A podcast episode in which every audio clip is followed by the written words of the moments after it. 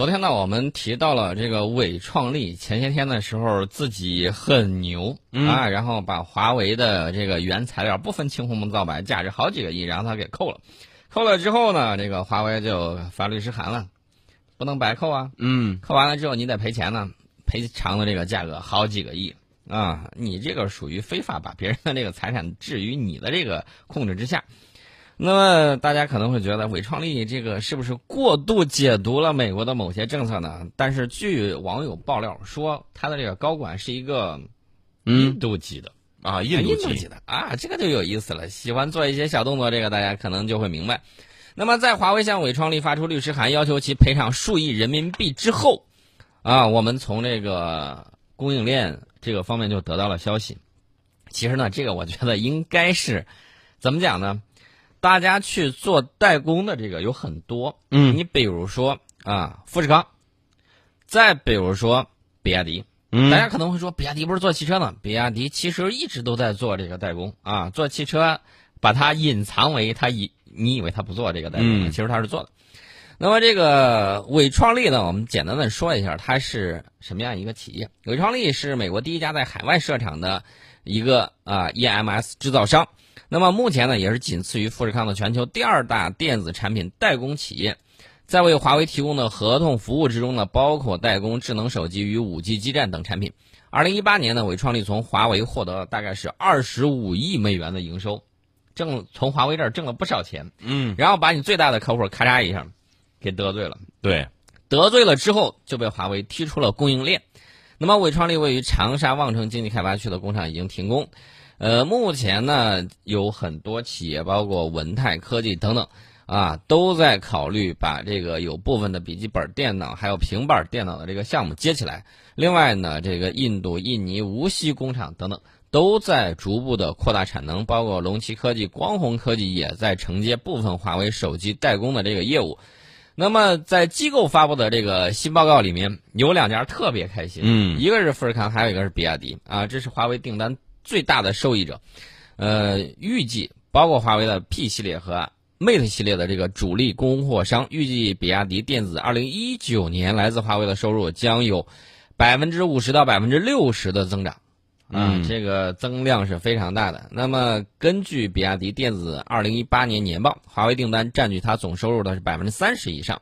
那富士康方面呢，是属于闷声发大财啊！我对这个不针对单一客户及产品发布评论，就是我只管埋头做事儿，嗯，然后呢，不涉及太多的其他的这方面的这种。纠葛，但是其实这也是一种态度啊。呃，另外呢，这个富士康内部的这个人士表示，来自华为五六月份的订单量是在猛增的。那么，作为华为的，就是手机的这个领军人物啊，余承东，他呢就对记者表示，虽然受到外围影响，但今年的智能手机整体销售量预计仍然在二点四亿部左右。所以大家呢可能就会在想，这个伟创力到底是在想什么？伟创力八月八号的时候在微博啊官微顶上发了一封公开信啊，对扣押华为物资一事做出回应，说对近期的贸易状况极大的影响了我们与重要客户华为的关系，对此我们深感遗憾。尽管华为对我们的服务需求已经迅速降低，我们仍然希望并期待双方今后能继续建设性的合作。嗯。呃，你把人家家的财产扣到你家一个多月之后，然后你现在说，哎呀，这个以前都是误会呀。那合作还合作什么？谁敢跟你们合作呀？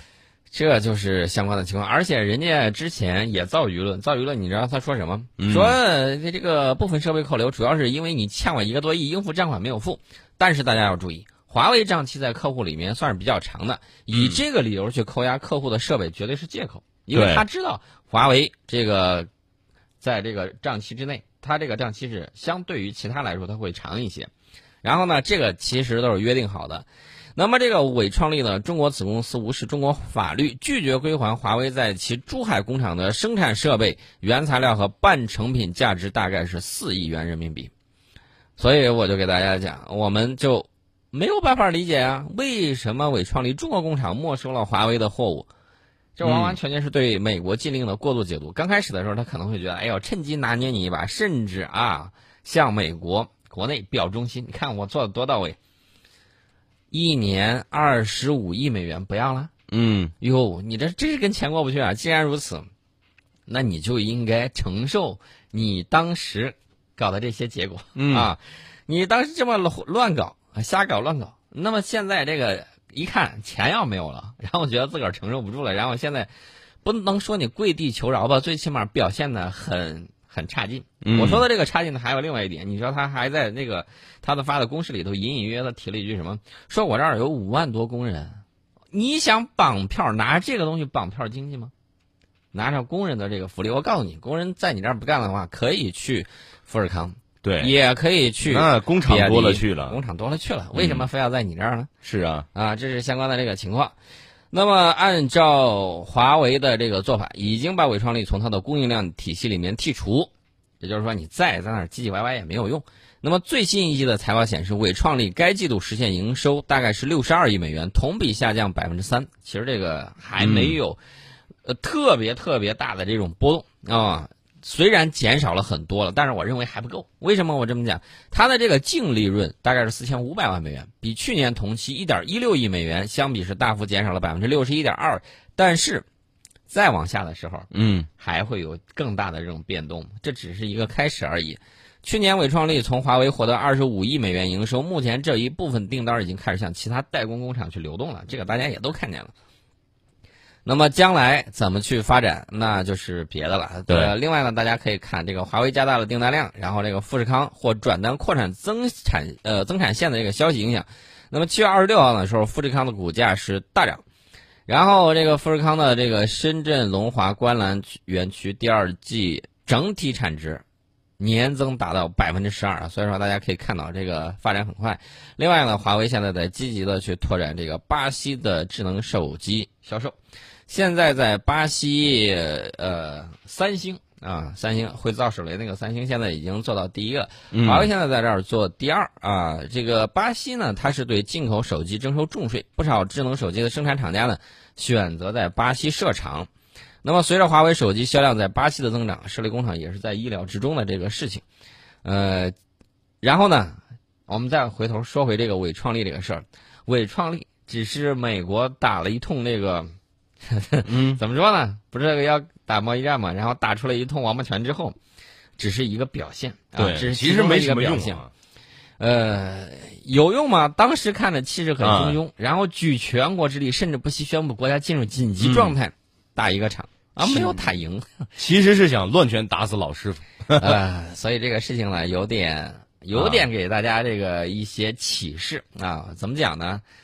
呃，自力更生为主，这个还是非常关键的、啊。博采众家之长，这也是必要的。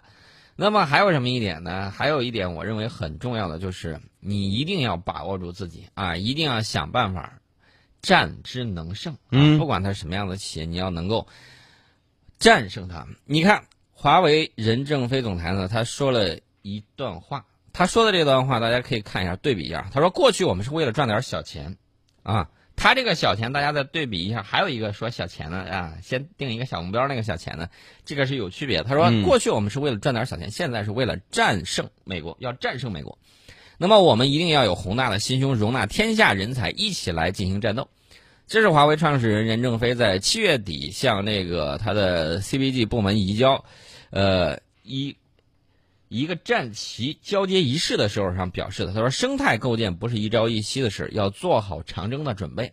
也就是说，大家一定要有一种心态，就是万里长征，嗯我们才迈出了第一步。对，啊、国家的这种伟大复兴以及回到光荣与梦想的顶峰，还需要几代人啊，嗯几代人不断的去努力，而且呢，你做好了之后还要怎么着呢？还要能够稳固得住。嗯嗯、大家一看啊，封建时代，我们一领先就是领先了世界，长达了这个几百年、两千多年。上千年，上千年的这个时间，所以说在抓住第四次工业革命到来的时候，我们慢慢的要跟对方拉开差距。啊，这个大家一定要记住，世界上有两个国家，一个中国，一个外国。